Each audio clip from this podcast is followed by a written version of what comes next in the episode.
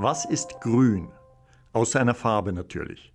Grün ist das Schlüsselwort, wenn es darum geht, Klimaprojekte zu finanzieren. Wir müssen verstehen, was wirklich gut für die Umwelt ist und was den Klimawandel wirklich bremst.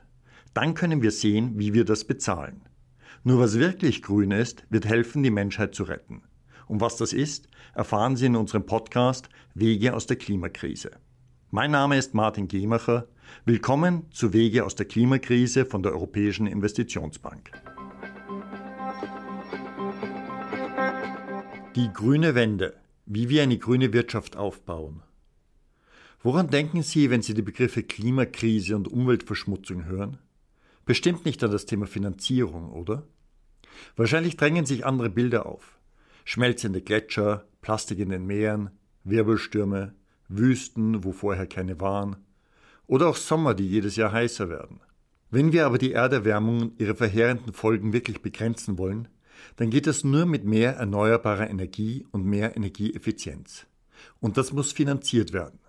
Wir müssen also in völlig neue Klimatechnologien investieren und dazu mit jenen Start-up-Firmen zusammenarbeiten, die hinter diesen Innovationen stehen. In dieser und weiterer Folgen des Podcasts beschreiben wir, welche Hürden vor uns liegen und wie wir diese überwinden können, auch und nicht zuletzt durch unser Verhalten im Alltag. Wir stützen uns dabei auf das Fachwissen der Europäischen Investitionsbank, der Klimabank der EU. Ihre Fachleute haben jahrelange Erfahrung und wissen, welche Investitionen am besten geeignet sind, die Klimakrise und andere Umweltprobleme zu bekämpfen. Schauen wir uns also an, wie wir alle etwas für das Klima tun können unterwegs beim Essen, durch den Schutz unserer Meere und Flüsse oder indem wir die Umwelt nicht mit unseren digitalen Geräten belasten. Teil 1 Anpassen oder nicht anpassen. Das urbane Dilemma, das keines ist. Wie sich Städte gegen den Klimawandel wappnen. Glossar. Anpassung an den Klimawandel, Klimaschutz, grüne Infrastruktur, grün-blaue Infrastruktur, naturnahe Lösungen, Fazilität für Naturkapital. Die meisten von uns leben in Städten. Und obwohl der Klimawandel natürlich auch alle anderen Lebensräume auf der Erde betrifft, die meisten von uns dürften die Klimafolgen in der Stadt spüren. Zum Beispiel in Form immer häufigerer Überschwemmungen oder extrem hoher Temperaturen. Beides führt zu hohen menschlichen und wirtschaftlichen Verlusten. Was können wir also tun, um die Klimafolgen in Städten abzuschwächen? Das wollen wir an einigen großen Projekten bekannter Städte zeigen. Fangen wir im schönen Florenz an. Firenze. Die Stadt mit dem nackten David hat ein Problem mit Überschwemmungen. Deshalb plant sie ein Areal, das die Wassermassen wie ein Schwamm aufsaugen soll. Viele andere Städte tun dies übrigens auch und so funktioniert das Ganze. Südlich von Florenz fließt der Emer in den Arno, den größten Fluss der Stadt. Bei starken Regenfällen nimmt der Emer zu viel Wasser auf, das dann über den Arno das historische Stadtzentrum überflutet. Ein Park am Ufer des Emer soll das verhindern. Er bietet eine Fläche für das überschüssige Wasser, damit es nicht mehr in den Arno fließt, sondern im Boden versickern kann. Und ist das Hochwasser vorbei, wird der Park mit seinen Fahrradwegen und Spielplätzen wieder zum beliebten Erholungsgebiet. Eine clevere Strategie, die immer mehr Städte weltweit für sich entdecken. Das Besondere daran, die Städte setzen zur Anpassung an den Klimawandel auf naturnahe Lösungen und werden dadurch attraktiver und lebenswerter. Was heißt naturnah? Bisher haben Städte wie Florenz meist große Betonbecken gebaut, um das überschüssige Flusswasser bei der Überschwemmungsgefahr zu sammeln.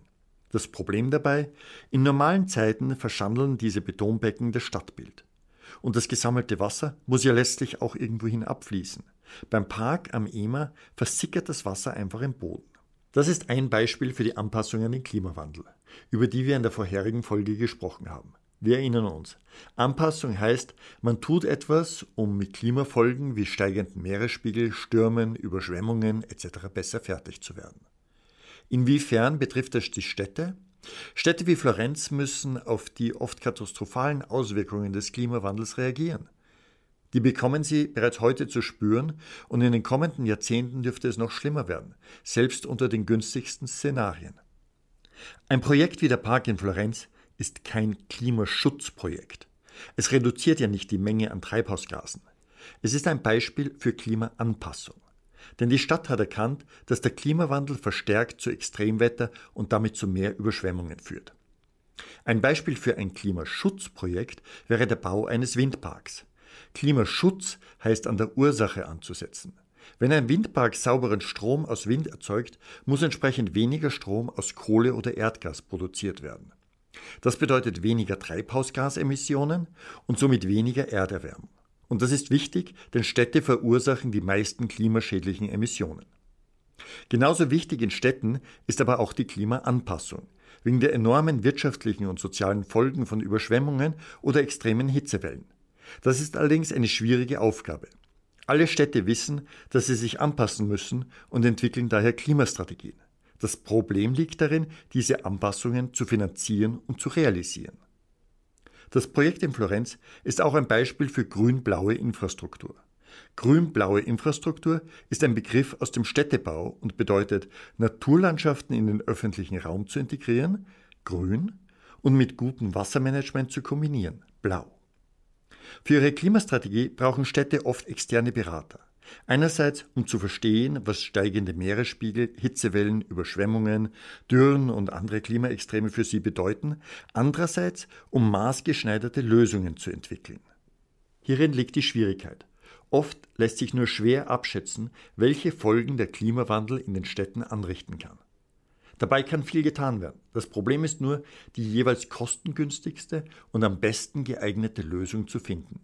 Denn die Klimagefahren und Schwachstellen sind in jeder Stadt anders. Heißt das, dass auch jedes Anpassungsprojekt anders ist? Manche Regeln gelten natürlich überall. So ist es in Hochwassergebieten üblich, Heizungs- und Klimaanlagen nicht im Keller, sondern auf dem Dach zu installieren. Bei der Planung öffentlicher Infrastruktur wird es allerdings komplizierter. In Städten entstehen oft Wärmeinseln. Das bedeutet, das Stadtgebiet erhitzt sich deutlich stärker als das Umland. Denn Gebäude, Straßen und andere bebaute Flächen speichern die Sonnenwärme. Außerdem verbrauchen Städte viel Energie, was ebenfalls zu den höheren Temperaturen beiträgt. Ein Paradebeispiel für eine Stadt, in der starke Hitze auf viel Beton trifft, ist Athen. Dort hat man mittlerweile eine gute Strategie zur Klimaanpassung entwickelt. Das Stadtgebiet von Athen ist zu 80 Prozent dicht verbaut. Wenn nun ausgedehnte Hitzewellen die griechische Hauptstadt immer öfter in den Schwitzkasten nehmen, halten Beton und Asphalt die Wärme regelrecht fest. In den Wärmeinseln der Innenstadt können die Temperaturen gut 10 Grad höher liegen als in den Vororten. Doch nicht nur bei Hitze sind der viele Asphalt und Beton ein Problem, sondern auch bei starken Regenfällen. Denn das Wasser kann nicht im Boden versickern. Die Folge häufige Sturzfluten. Was tut Athen also gegen die Klimafolgen? Die Stadt arbeitet an mehreren innovativen Projekten zur Klimaanpassung, die über die sogenannte Fazilität für Naturkapital finanziert werden. Das ist ein Programm der Europäischen Investitionsbank und der Europäischen Kommission, das auf naturnahe Lösungen für Naturschutz, mehr Biodiversität und Klimaanpassung setzt. Athen will damit mindestens 25 Prozent mehr Grünflächen schaffen gegen den Wärmeinseleffekt und damit der Boden mehr Wasser aufnehmen kann. Außerdem will die Stadt mit grünen Korridoren die biologische Vielfalt erhöhen. Die Korridore dienen als Lebensraum für wildlebende Tiere und erleichtern die Bewegung von Luftmassen. Wichtig hierbei, die Klimaprojekte sind Teil eines Gesamtplans, der dadurch effektiver und einfacher zu finanzieren sein dürfte. Athen ist die erste Stadt, die Gelder aus der Fazilität für Naturkapital erhält. Ein Pilotprojekt, das sich die Europäische Investitionsbank auch für viele andere Städte vorstellen kann. Danke für Ihr Interesse an Wege aus der Klimakrise. Abonnieren Sie unseren Podcast, damit Sie keine Folge verpassen. Wege aus der Klimakrise ist ein Podcast der Europäischen Investitionsbank.